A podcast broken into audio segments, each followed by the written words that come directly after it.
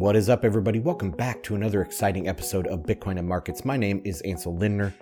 What I do here is a daily live stream and I put it out in podcast form. If you want to take part in the live streams, you can follow me on Twitter at Ansel Lindner, or better yet, go to the Telegram t.me forward slash Bitcoin and Markets. Also, check out the website bitcoinandmarkets.com.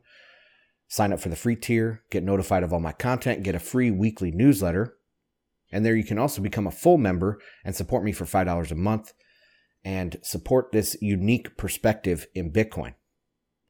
So I want to thank everyone that supports over there on bitcoinandmarkets.com. If you're new, I hope you enjoyed the episode. Subscribe, like, share, check out bitcoinandmarkets.com. Okay, let's get into today's show. All right, guys, something a little bit different today. I did do a live stream reaction to Peter Zeihan yesterday, but when I was uh, editing it, it wasn't precise enough. It was kind of went on a lot of tangents, and I think I can do better. So on this episode, I'm going to re-record that uh, reaction to Peter Zeihan, go through what he said, and other things about uh, his geopolitical thought. So first off, uh, Peter Zeihan, uh, I've been familiar with him for several years. Uh, I've read two of his books. His first book, I think it was his first book, was like America, the unwitting superpower, or unwilling superpower, or something like that. And then uh, his second book was uh, Disunited Nations, or at least the second book that I read. I haven't read his most recent book. Um, I like the emphasis on demographics. I like the emphasis on geography. I don't agree with a lot of his conclusions. Um, I think he's one of these people that believes in a lot of fake narratives. You can tell his he uh, you can tell that he's familiar with a lot of different subjects, different topics and fields of study and things like that, but most of them at a surface level. And he, then he does a decent job of knitting them together. But a lot of his conclusions, I disagree with them for the fact that they're very linear thinking you know he takes it to the absurd extreme. So if there is like a demographic trend of you know a fertility rate of one in some society he says oh that society is going to disappear. Right? He says this about china he says this about russia he says this about i don't know if he has said those exact words about uh, germany and you know western europe but he's definitely said it about china and about russia that they will cease to exist. I have a lot of the same short term maybe conclusions that he has with demographic trends like uh, once you learn some things about the demographics of different places it changes your view of the future.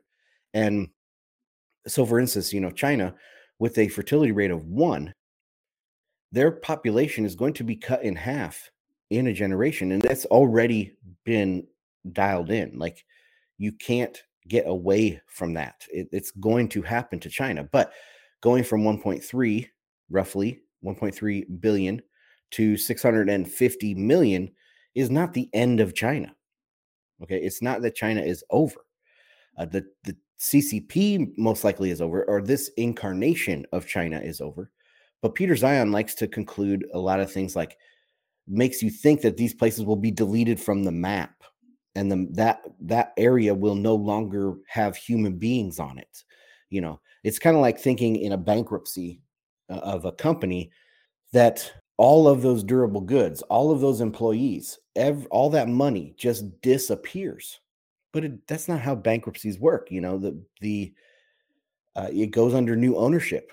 Uh, it, it gets sold off to people. You get paid pennies on the dollar you know cents on the dollar say say some company owed you um, a million dollars, you might get only 750 million, uh, 750,000 back.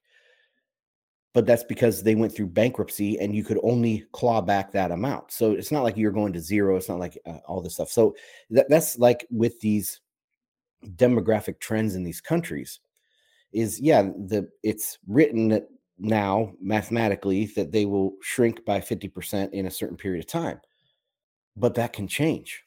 You know, long term, I have a much more natural vibe to my understanding of geopolitics. And long term, a place has to have a sustainable population. It's not like a place is going to constantly have lower and lower population. but we will have ebbs and flows, peaks and troughs to population. Think about like um, foxes and rabbits, you know, when the rabbit population increases, then you can support more foxes. And then when the rabbit population decreases, it can't support as many foxes and it goes down. Um, but I'm not saying this from a Malthusian point of view. I'm saying this from a natural balancing effect of the market. The market and the and nature, you know, the market is nature, and nature just has a natural balancing act that it does. And so if you have this huge population spike, which we've had in the last in the 20th century, you know, the um, I mean, look at any population chart of the last 500 years, and it's just insane what's happened to the population of the planet. Nobody can look at that chart and say that this is not a bubble, right? And so the, the subconscious human animal has responded to this, I believe, by decreasing its fertility rate.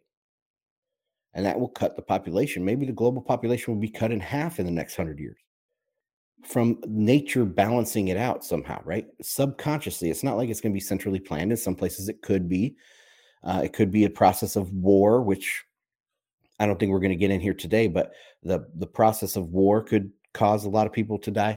Uh, there's all sorts of other things that can affect the population level, but Peter has this like linear, absurd conclusion that the Chinese people are going to go extinct, the Russian people are going to go extinct. This is how it is going to be. Of course, that's not the case. But anyway, so he spends a long time on that. He's also a big into, you know, he bought bit off on the the jab.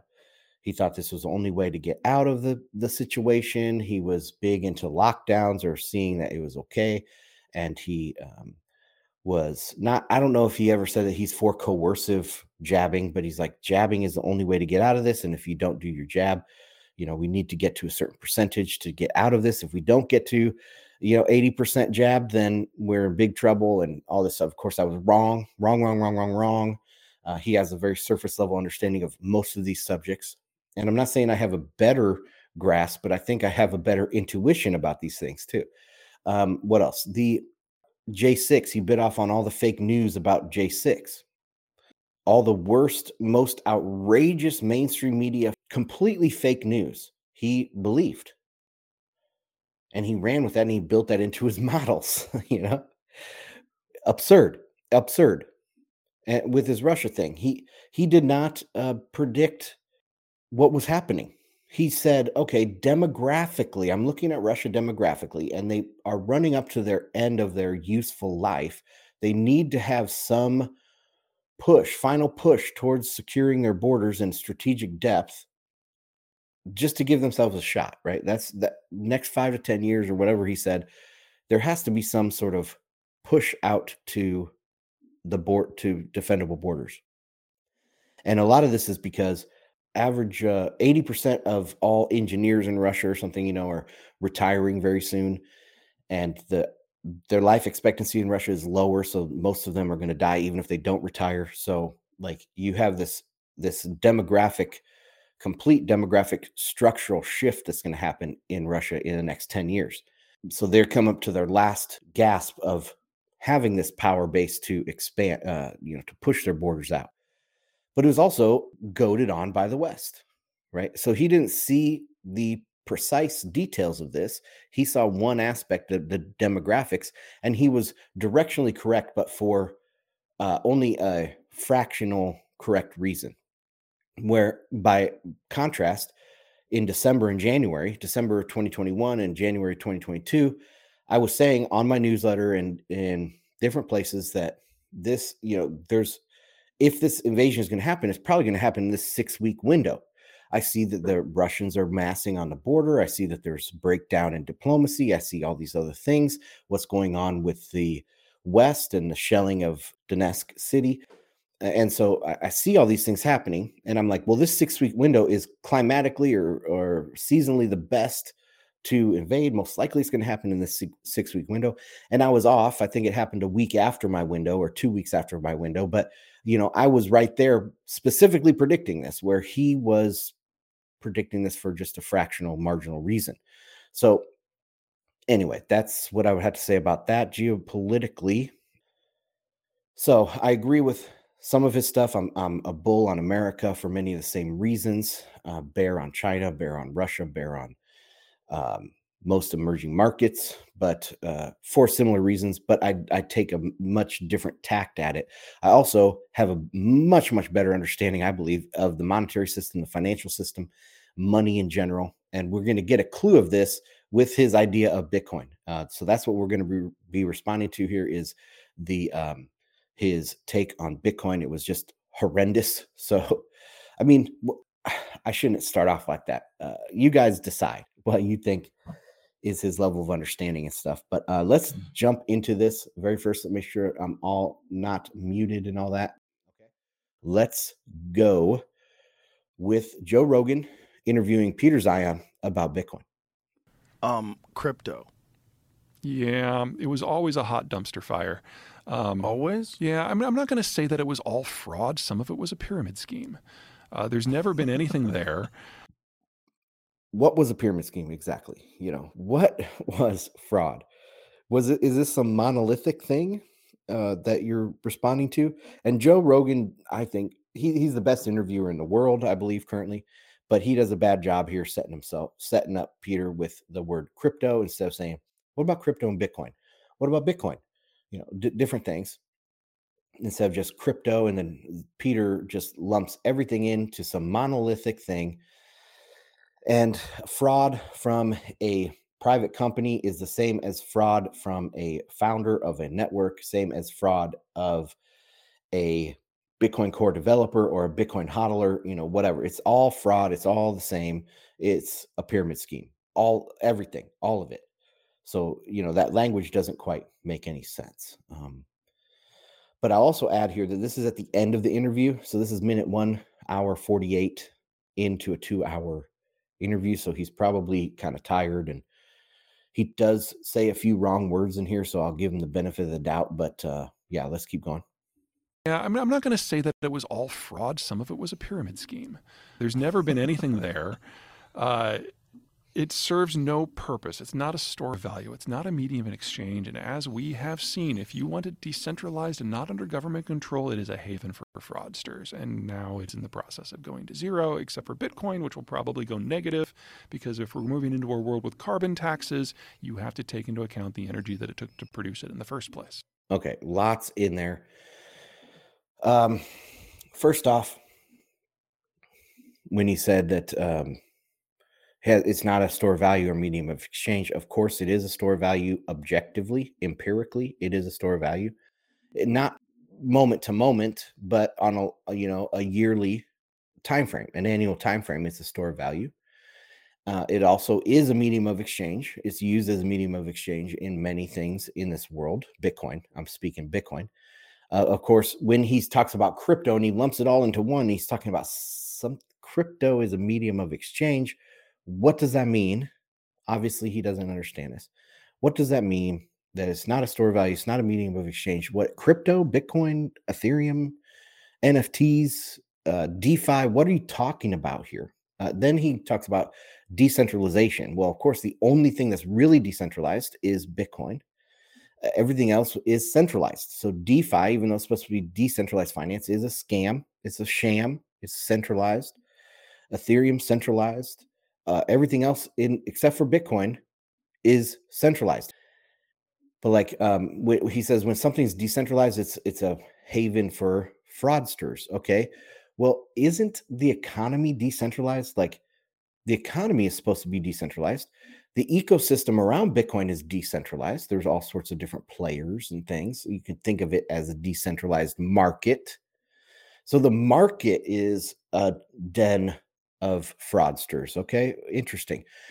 Anyway, we've done some Bitcoiners have done measurements on this. And yes, early on in Bitcoin, it was 25 to 50% maybe of the transactions were illicit, you know, buying drugs or on darknet markets or something like that. Very, very early, the maybe the first year.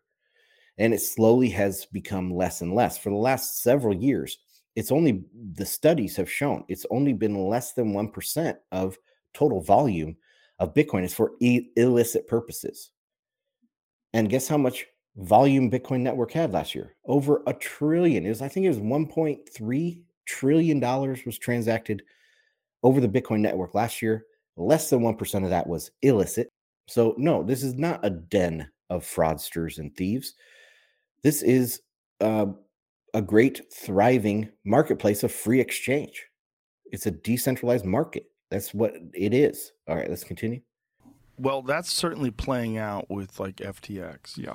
Where you're finding out that There'll be more. house of cards. Yeah, there'll Do be you, more. do you feel like that's just sort of opened the door for people to examine all of crypto now? Oh yeah, absolutely. It's like as soon as you have one of the big ones go down, it's just and just go matter of- down catastrophically Yeah. within a week. yeah, I mean, just there, there's no intrinsic value to this asset, Mm. and now it's starting to be priced appropriately. So it has a, you know, what's Bitcoin at? Sixteen thousand. It has another seventeen thousand to go down. Ugh, really? Yeah, there's, like- there, there's no intrinsic value to this product. All right. So, uh, first off, he talks about FTX being one of the big ones. Now, FTX is a company, uh, it is not a network. It did have the FTT token. So, it did have a token. I believe it was on Ethereum and Solana or something, right? It didn't even have its own network, it was just a token. Um, but I'm, I'm not sure about that. Don't quote me on that one.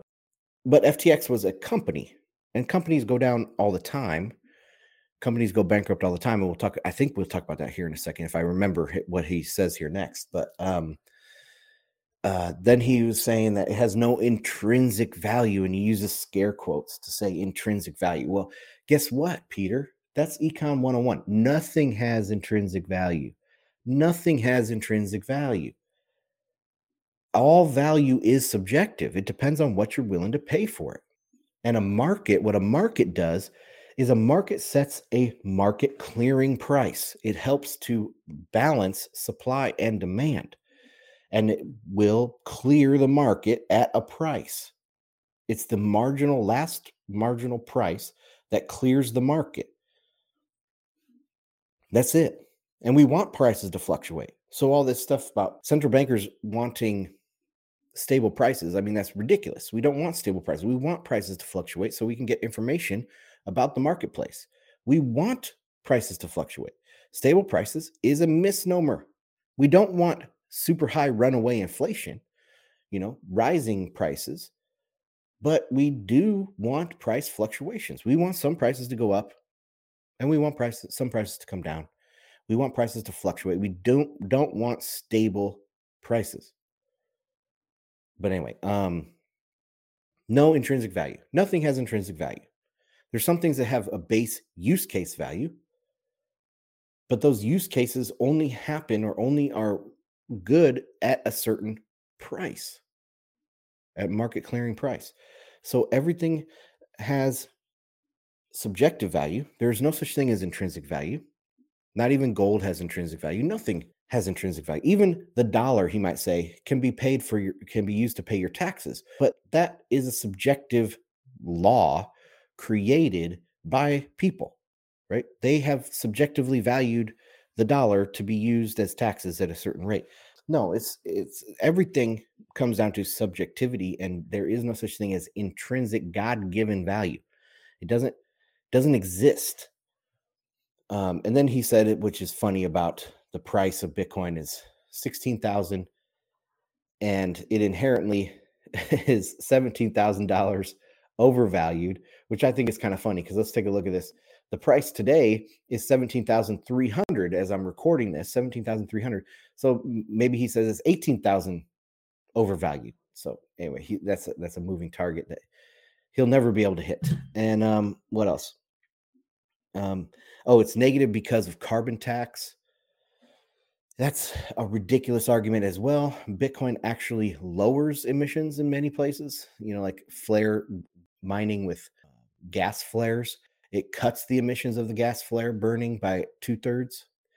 The moratorium that was put on in New York State uh, that it set some outrageous limit, like 90% of your power had to come from renewables, where the Bitcoin industry, the Bitcoin miners in New York was they were at 50 or 60% renewable, which is the highest in any industry. They are the highest in any industry by far of using renewable energy, but somehow they set this arbitrary bar at 90% so that they could put all these Bitcoin miners out of business. You're setting back renewables by doing this, right? Um, there's a lot of things where Bitcoin uses hydropower, um, which is renewable, right? Uh, doesn't have emissions. Then you have things like creating a base load for a grid for a power plant so that they can run at peak efficiency and burn energy more efficiently and waste less by ramping up and down their power output. So it's a net positive on emissions. So if all of this total, there have been lots of work done by Bitcoiners, and it's fascinating uh, the work that's been done. But we're Bitcoin is roughly net neutral. Now, what about all the banks? What about all the electricity that it takes to run the lights at a bank, at all the banks? What about all the computers at banks? You know, um, what about all the material production that goes into making the building, the physical brick and mortar bank? There's all sorts of things that go into emissions of an industry. And by far, the banking industry is much more of a polluter than Bitcoin. So that's just ridiculous to say this. What else? I, I think it's very interesting meme that I, I hope maybe next year. I, I've seen it multiple years, but I hope it really catches on one of these years where, you know, all of the Christmas lights every year burns more energy than Bitcoin. And it's probably three to one or something. So just two weeks of Christmas lights burns more energy than all of the year for Bitcoin. And then you can go into other appliances, toasters, dishwashers, um, uh, water heaters. I mean, all sorts of things that use so much power more than Bitcoin, right? So Bitcoin is by far one of the cleanest industries in the world. Cleanest.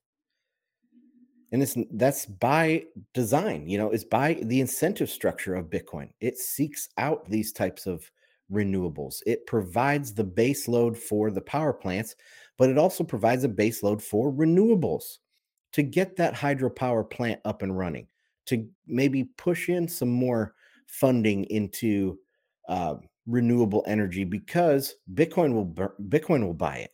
You know, so there is all of this stuff out there that Bitcoin is a a net positive. So carbon tax, give me a break. It's just it's just ignorant. Let's continue with this. Duh, really? Yeah, there's, there's no intrinsic value to this product. And do you think that people have just uh, inherently like lost faith in the idea behind crypto because of FTX? Well, because of it became an ideology, and whenever you invest based on an ideology, you're going to make some decisions that are a little divorced from math. That, that's the opposite. So Bitcoin investment is based on math. It's based on 21 million. It's based on supply and demand. It's based on understanding of economics. It's based on math. That's what actual investment in Bitcoin is science and math. He has it exactly backwards. And how, what do you mean by ideology? Well, the people who really like crypto are convinced that it's the currency of the future and that a decentralized ledger is the way to go, and that anything that is controlled by a government entity is by definition a negative, and if it's done by the private sector freely, it will be better. And that's just not how currency works. Okay, so this is a chartalist idea that um, money is from and of the government. Of course, we empirically know that's not true because there's money used in places that specifically prohibit that the government specifically prohibits money. There is still money being used, like in prisons. Um, so we know empirically that that argument is false. Um, what else do you say here? Ideology.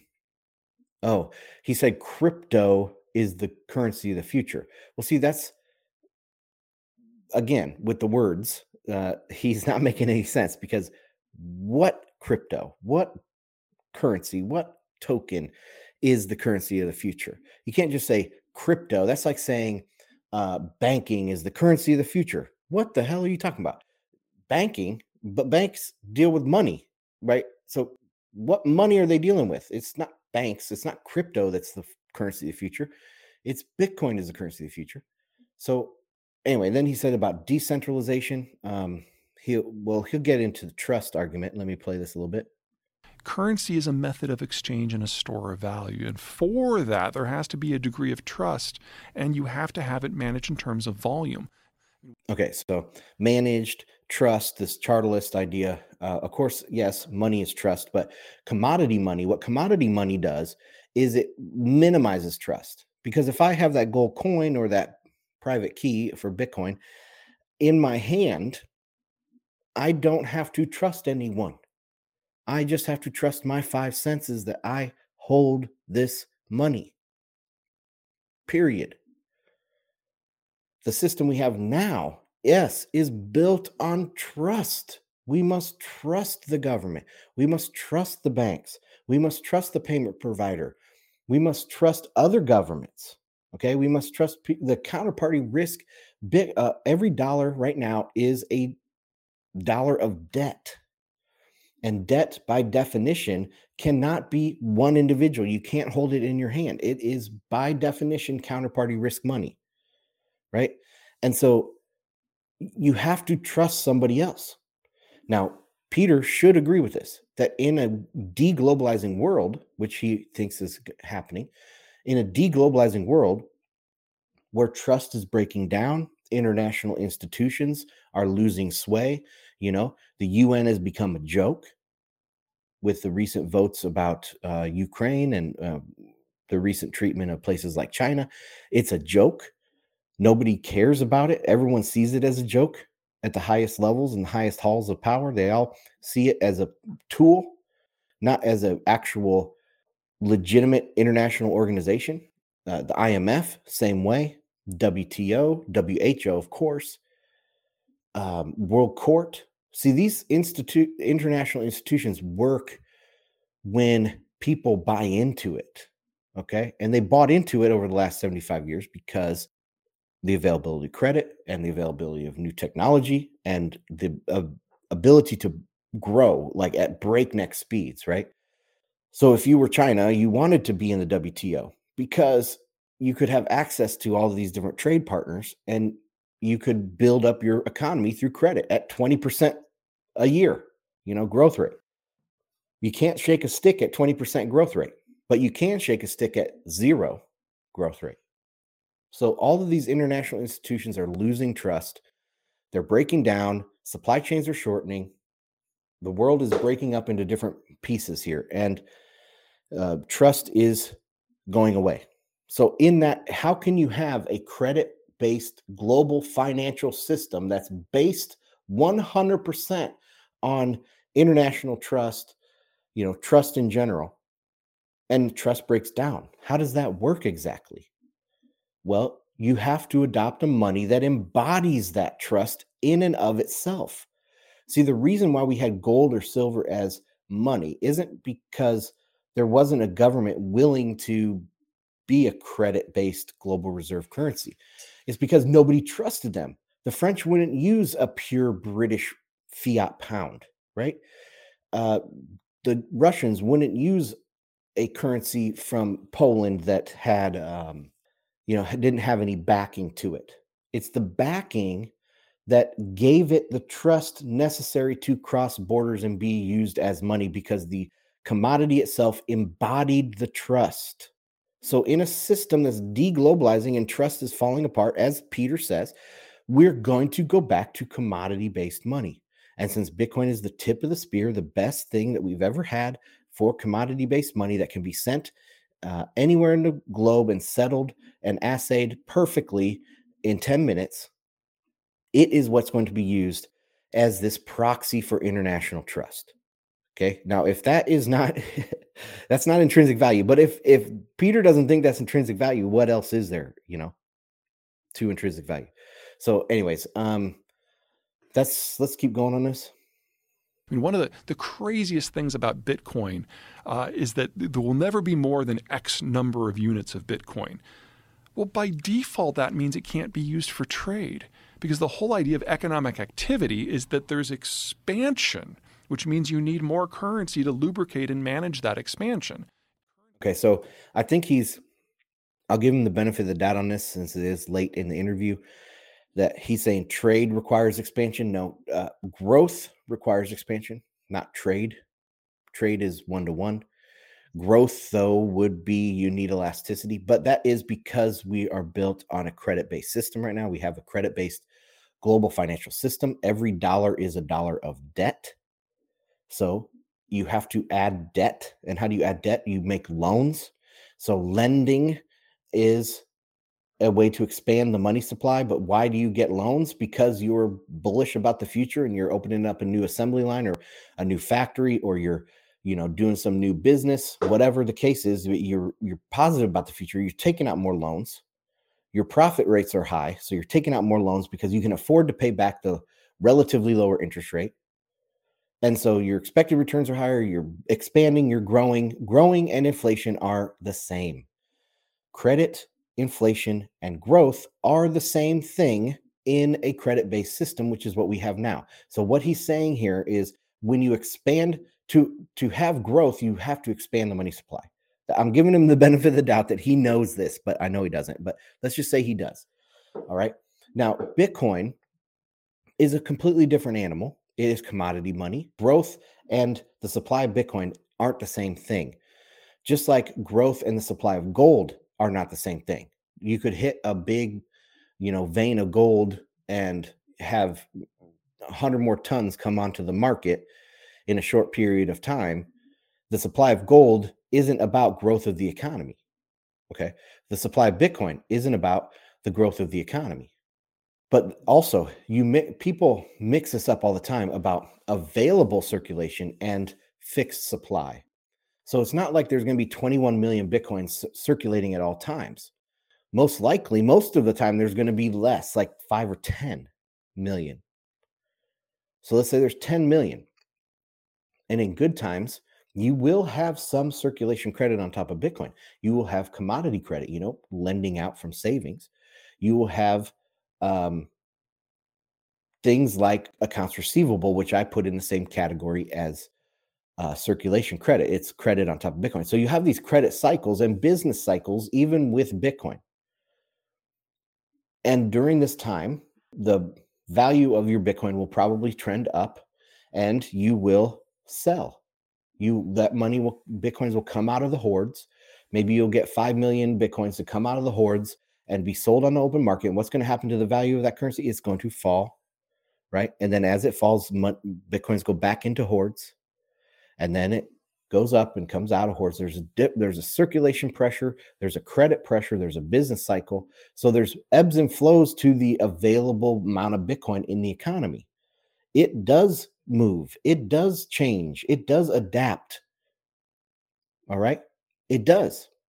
And it does so in a precise, pure way, much more pure than any currency that is expansionary you know, even gold being dug out of the ground one to two percent a year, as this you know stock increasing compare or the flow increasing compared to the stock one or two percent a year, that is a distortion to prices. So the purest price signals come from a fixed supply where the am- amount of available money on the market is perfectly in tuned with the needs of the market. Of course, this is way beyond Peter's pay grade. I wish I was getting Peter's pay grade, but uh, that's uh, that's what I'd have to respond to that. If currency is locked in at a specific number, you get monetary inflation, and that is one of the fastest ways to destroy an economic model. All right, and that's where I'm going to end it here. But uh, he did just have a, I think, a slip up there. He meant monetary deflation, uh, inflation of the price of uh, something. So you have pricing going up. Um, actually, let me play this next. Uh, so let me play a couple more seconds here because Joe Rogan trolls him real quick. Um, but he's saying basically a fixed supply causes value to go up, which means value will go down or something like that. But Joe Rogan tries to troll him here. Let's listen to this. So, because the lack of Bitcoin, because there's a certain controlled number, mm-hmm. the only thing that can happen is Bitcoin becomes more expensive. Right. Right. Uh, so it, the value is going to zero because the value is going up, guys. Uh, just so you know, that's what Peter Zeihan thinks. Okay. Well, I'm going to wrap it there. Thank you for joining me. Ansel Lindner, Bitcoin and Markets. Check out bitcoinandmarkets.com for the website. So, uh, subscribe to the free weekly newsletter. Support me financially there if you would like to for $5 a month. I appreciate everyone that supports. Uh, also, follow, go to the Telegram, t.me forward slash Bitcoin and Markets, uh, Twitter, Ansel Lindner at Ansel Lindner, and YouTube BTC Market Update. All right, I will check you guys on the next one. Bye.